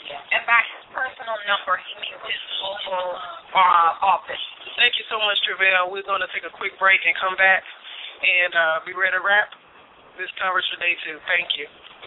Okay, we're back. We're doing the live coverage, we've been uh, doing, we've been harassing people, just stalking them as they're coming out the door to let them tell us how they feel about this event. We've been interviewing a lot of the panel and the people that have put this event together, but I think it's equally important that you hear from the people that have participated and have been exposed to the information. And I have a few people here in front of me, uh, Felicia, Julia, and Janine, and I'm going to allow them to kind of just share their thoughts of how they felt the event has gone and how it's impacted them. Hi, it's Janine from City Girls Production. I thought the event was wonderful, very knowledgeable. Um, what I learned here today and yesterday, I'm going to take this and it's going to make my business go really big. I learned how to get funding for my business as opposed to always trying to do loans for people that don't have credit. So, you know, you think that it's not things out there and not knowledge and not uh, funding out there to help you start your business. It is. You just got to have the right resources to go to. And that's what I learned today. Awesome. What is your business? Uh, we do production. I do production. We help put filming together for movies, websodes, commercials, you name it. It goes on TV or the internet. I can put it together. Awesome. And then we also have Julia here in front of us. And How you doing? Gosh, I'm so actually shy. No one believes it. Um, Yes, Julia Saeed of Julia Saeed. Uh, I learned a lot. It helped me from further confirmation of things that I was already thinking about. Gave me a lot more resources that I did not know I had. So this definitely helped a whole lot. awesome. And for you, what do you think is imperative for others to know about this event that may have not made it? Could possibly catch one of the other city tours that is still 11 cities that are going to be stretched across the U.S. What do you think is imperative for them to know if they uh, can make it or attend an event? I mean, the fact that it exists is one thing that they really need to know, and then the fact that it's only uh, a few hours of your time that can create a new and better lifetime for you. So why not take those few hours to learn something that will make the next 20, 30, 40 years 30 times better? Absolutely, uh, well said. And then we also have Felicia here. And uh, I know Felicia is saying that she's looking at starting a business. Yes, starting a business. So, like, I have so many businesses in in line, and, and so listen to these people. It's so many businesses out there. So I, I am what you would call entrepreneur. Entrepreneur. Okay. Which, you know how to say it. Yeah. Slang, entrepreneur. Okay. So I that's what it is, and I found out the government just have money to waste. I really found out that that you sign up, start your business, you bid on it. I mean, I know it's competitive, but I feel like that's something I could be doing. And they buy, yeah, and they they buy everything, anything. I mean, it's resources. It's resources. I could go buy a van and be a shuttle from the VA hospital to wherever the veterans need to go. So yeah, so, no, I'm not, but it's out there. It's and the money's out there. So that's what I found out. Absolutely. And I, and I think this is great. We have a very diverse funds. We're talking to people that are in business and, and people who are looking to start a business and trying to find a direction. So for um, for this whole show, we've been trying to really uh, the best as we could to give what this event has been and what um, comes from it. So I just want to thank you, ladies, for taking the time to talk to us and share your insight. And we have to talk about my business. Lisa took the mic. Uh, hello. um, yeah, I, yeah, I'm here. I'm, I'm awake now. So, Julia Saeed is hair and makeup artistry for any hair makeup needs, bridal, everyday, any type of. I just want to wake up and get my makeup done today. I have all of that for you. So. Awesome. Thank you so much. How you see how shy people come out of this shell real quick? They come out of this shell so fast. I love it. Now let me give you a blood type so pure. I, look, I'm stopping people. I told you we can it in. We're you're actually on louddmouthradio.com live. I'm speaking in regards to this event, and I stopped another business owner that's sitting here looking puzzled because I'm going to allow her to speak to share the name of her business and what does, and also see what has the event done for her in, in correspondence over the last two days. Thank you, Julia. Thank you, Janine. And we have Chanda Rae who's actually here with us today. How are you? I'm great. How are you? Absolutely wonderful. What's your business? Art U Studio. I'm a photographer. Awesome. So I should be your photographer. Sounds great. I love it. She was reading my mind. You know, we have ESPN folks. We are actually. Um, thank you, sweetie. Oh, these are beautiful. Now, what I think it's so important to know is how has this event impacted you, and what would you share with others? Well, it's motivating. Anytime you can be in a company with other business owners who are striving uh, for the same, same things that you are, it's always motivational. So I can say that just being in the presence of other like-minded people has inspired and motivated me, and it gives you that little fuel you need to keep going. Absolutely. And you're an existing business. I know there's some people here that are starting up, but you, like myself, are an existing business. And from this event, what do you feel like you can take to uh, push forward over the next maybe 90 days to the end of the year? Marketing, some of their marketing tools were great, but I think what impacted me the most is to hear that um, you don't have to just have one business. I'm one to, to kind of focus in on that one thing I'm doing to throw everything into that. But from what I'm I'm hearing today, because I have many talents, I can have many businesses. That's right. Say it again, sister. I appreciate that, and I agree. so, Chanda, how can they find you? Uh, you can go on uh, my website is art a r t y o u studio s t u d i o dot com. That's artustudio dot com, or you can look me up on Facebook. Chanda Rae Photography, and that Shonda was no R, C H A N D A R A E Photography. Awesome. Thank you so much. And we've been covering live, and we're going to go to a quick break and be back. We are back, and I'm finally got Michael Brewer here to sit still for a few minutes, so we got to really make this count. Yes, and he is a part of the NBJC, the National Black Justice Coalition, um, organization that is so impactful. I'm going to allow him to really speak on the, the actual organization and this event and what it means going forward. Sure, and thank you to each of you. It's been a pleasure just being back in Atlanta, this is my adopted hometown, and just seeing the community come together and rise up in a way that I've never seen it before because it's not, you know, it's not from the defensive standpoint of us fighting against something. It's actually us fighting for something, fighting for our liberation, fighting for our empowerment from an economic lens. So this has been wonderful. You know, the, uh, the National Black Justice Coalition is a national civil rights organization dedicated to empowering black, lesbian, gay, bisexual, transgender individuals, um, and we do that with a focus on public policy on the federal level. And so what I do, and so what I do there is I kind of um, manage our national programs like Many Faces One Dream, and I also help manage our policy advocacy efforts, building relationships with congressional leaders, particularly in the Congressional Black Caucus, and also building relationships with different federal administrations or federal agencies within the administration to make sure there's a black LGBT voice in the conversation about how policy and regulations and rules get made. Um, and what I've noticed being here is that, you know, there are people who are ready to take our community to the next level.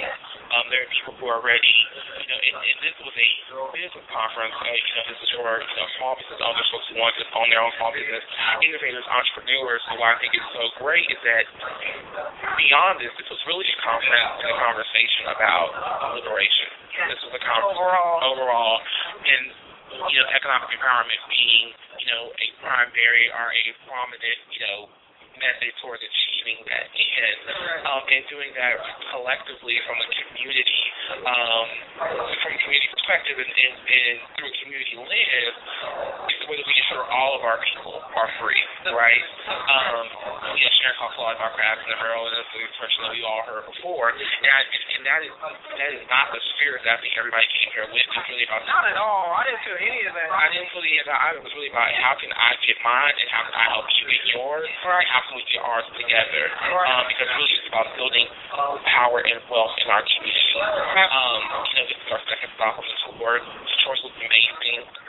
Detroit was amazing, and I didn't. I mean, just so it just keeps growing. You know, we keep engaging more people. We keep, you know, having different conversations and think different opportunities for us to grow um, individually and together. I mean, I've grown, you know, spiritually in this space this past week, um, this past few days, and it's, it's just been. I, I, I wish I could be a little bit more articulate. It's just been wonderful. So. Absolutely, and I'm to say that it's, it's great to know that you guys started in a city that has had so much adversity.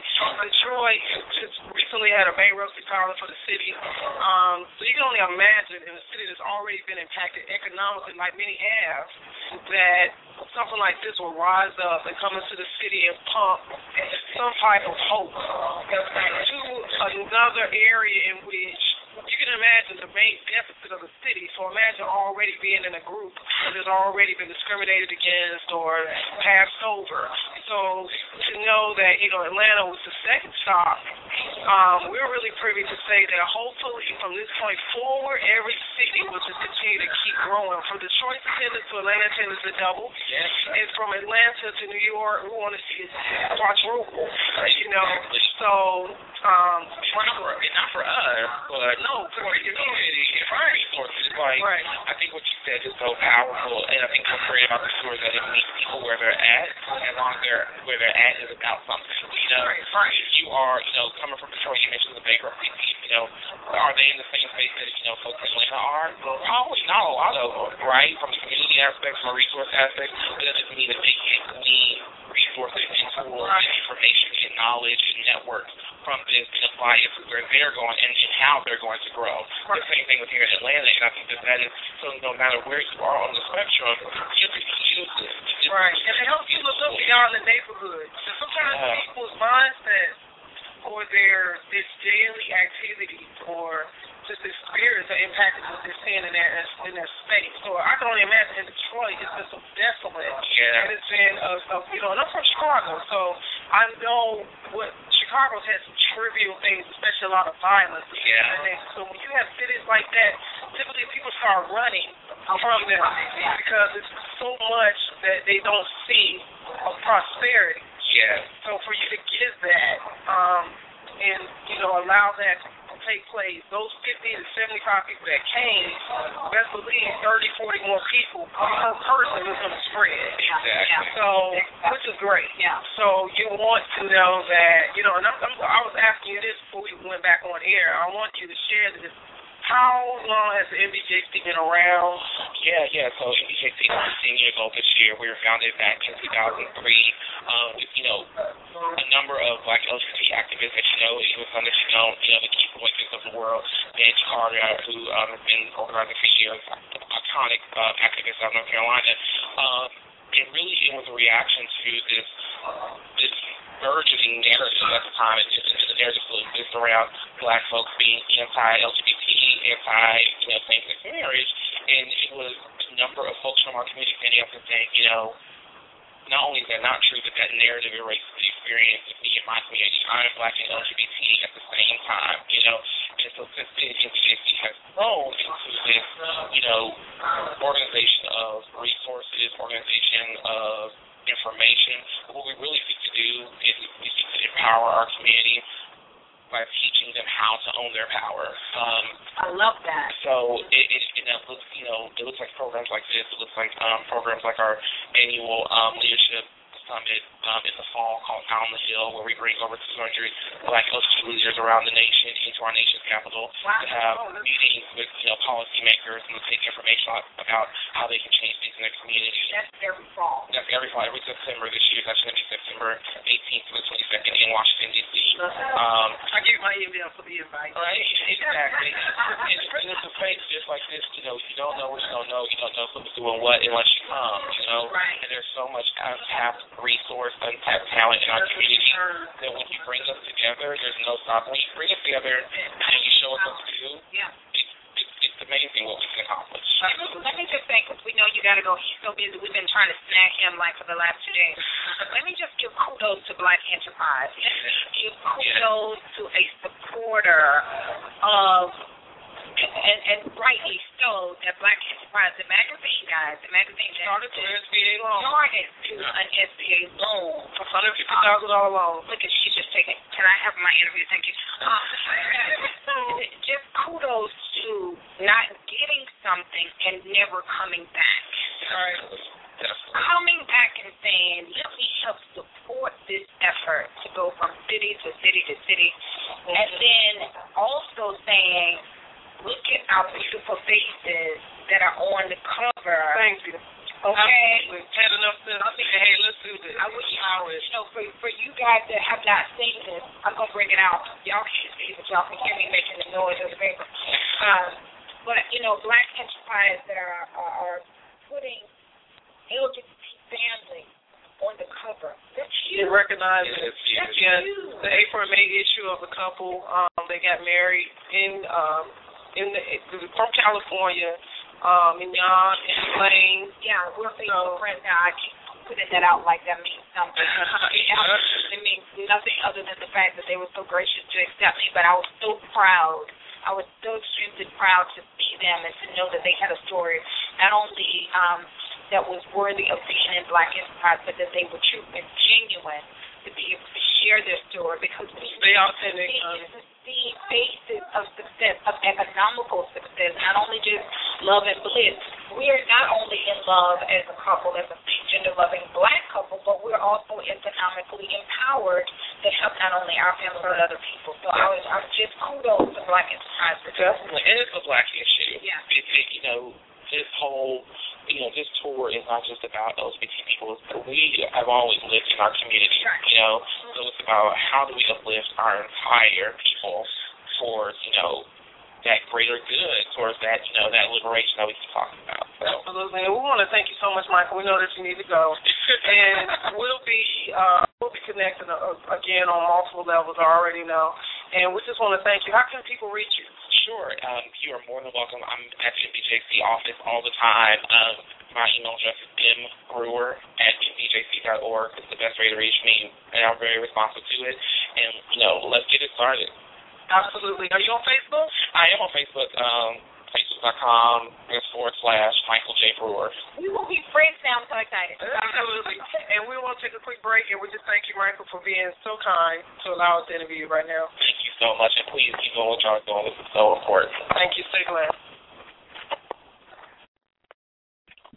All right, and you have been listening to the second part of the two-day Many Faces, One Dream Atlanta tour uh, the LouddMouth Radio had the honor of being able to cover this as a media outlet to allow people to hear the awesome opportunities that the U.S. Small Business Administration, the National Black Justice Coalition, and the National Gay Lesbian Chamber of Commerce have come together to create um, a wonderful opportunity for people of color, LGBTQ businesses to have opportunities to elevate their businesses into the communities with uh, multitudes of economic resources. And we also want to make sure we recognize Black Enterprise. I don't know if I really spoke highly in regards to their impact on this.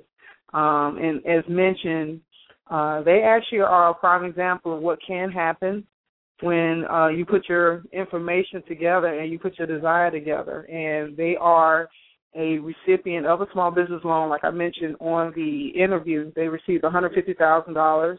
Uh, we actually was shared the information by David Perry.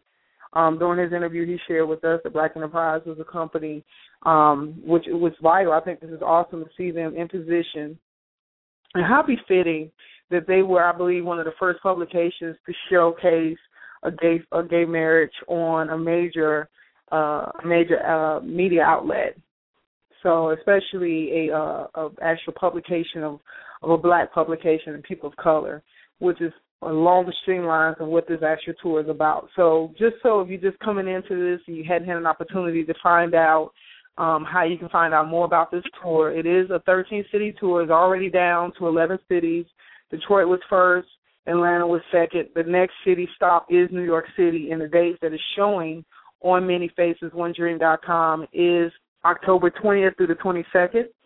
So please make sure you keep up with the information by going to that website. You also can go to the nbjc.org site, and uh, they're the host of everything. They are the ones that brought this thing together and made it happen. So I really want to give high respect to Ms. Sharon Lettman Hicks, who is the executive director and CEO of the NBJC, as well as Jean um, Cornelius, who have appointed some wonderful people in various markets. We've only had the pleasure of meeting the Georgia district um, office, but they were just so humble. Patrice Dozier, David Perry, uh, Miss Terri Denison, Cassius Butts, who I already know, I've had the pleasure of knowing um, outside of the SBA uh, Sam McClure, the Director of Affiliated uh, Relations and External Affairs for the National Gay Lesbian Chamber of Commerce.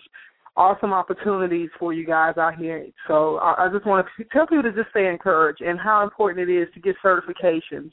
Um, also, I, I failed to mention one thing that was apparent that I know that Miss Paula, um, Miss Paula Watts speaks on is the business opportunity of becoming um, partnered up with government contracts, and there was also another lady that was present that helps to get you certified, and uh, her name was Miss Sonia Franklin or Sanji Franklin.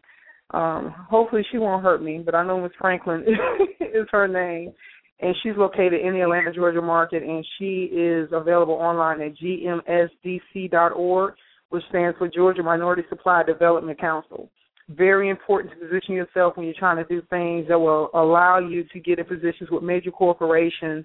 And I'm gonna tell you guys, there's there's billions of dollars out here. Some things that don't even get touched, and we've heard it. It is true. It is real. And you know, don't allow your credit situations a lot of times discourages people to go further. Don't allow that to to discontinue the opportunities in which is out here for us. And um, one of the things too that I said I wanted to make sure I spoke on was um, the uh, areas in which they cover um, during this actual tour. They talk about um, some vital things as far as um, getting business financing, growth strategies, uh, how to get uh, certified as a woman-owned small business. Um, the 8A Hub Zone Service, uh, which is a disabled veteran business certification um, credit financial literacy, LGBT business certifications. Um, if you're a business startup, how SCORE uh, can assist you in regards to mentoring you how to start and run a successful business, government contracting, franchising, and marketing. So these are some of the I know the powerpoints in which um, they will talk about on this tour, and I do recommend that if you can't strap on to one of these cities, take part get the one-on-one opportunities because the second day they had individual table counseling, which was awesome. They had a room full of people where you could sit at the table and talk to them in regards to your desires and what you needed to have questions and direction on.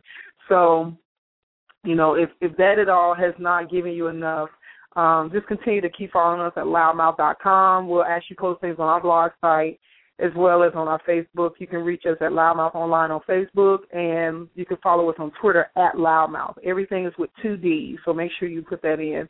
And um, I just want to again say that we were just very honored. Jazzy and I had an awesome opportunity. We met a lot of great people. We saw some friends in there who were fellow business owners that were really showing up in good numbers. So what I want to do is um, have this actual episode go into a wonderful song uh, that I think is a representation of what – um, is the energy that was really in, in spirit at this event, and um, hopefully um, we'll be able to hear your feedback about how the information that we've given to you can be um, helpful to you. So email us at louddmouthmedia at gmail, which is L O U D D M O U T H. And um, you know, look out for us. I'm I'm I'm gonna say this, Jazzy and I were very um excited about the people that we met with and we're definitely looking to uh follow this tour as it touches other cities. So just stay connected with us and hopefully we can be your channel into hearing how things go further uh, with this tour. So as uh, we say, allow them to be empowered, be inspired, and be entertained. And uh, just listen out for us as we get ready for more programming on louddmouthradio.com. As always, it's awesome to uh, reach and talk out to you.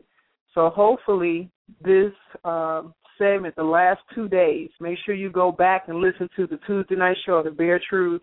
That episode you definitely don't want to miss. Tonight was just a piece of the big part of the pie. Last night was the the, the big part of the filler. So I'm going to encourage you to make sure you listen to that episode as well as tonight. If you don't go straight live LouddMouth Radio, go to your Stitcher app where we're in over 4 million in-car dashboards and uh, share this wealth of information with someone that you know is looking to start and grow their business. As always, um, make sure you stay online with us at louddmouthradio.com. Our studio number, 347 826 7520. So, um, once again, just thank you guys so much. And it's been awesome being on air with you tonight. And hopefully, um, we'll hear from you and, and maybe hear some people tell us that they've been able to push their business forward from this tour. And um, we appreciate you. Have a great night.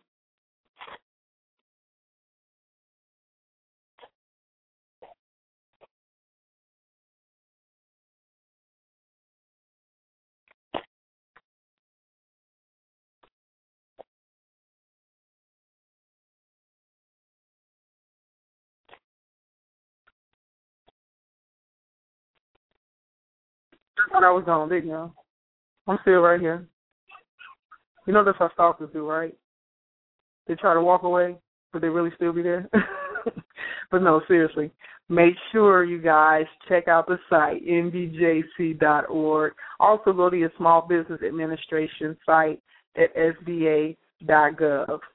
And for those who are in the Georgia market, make sure to touch on their site at sba.gov at the Peachtree Street location and maybe stop in to see if about getting more information. And once again, we're just honored to be able to give you insight. So hopefully you'll enjoy the song as we depart for the evening.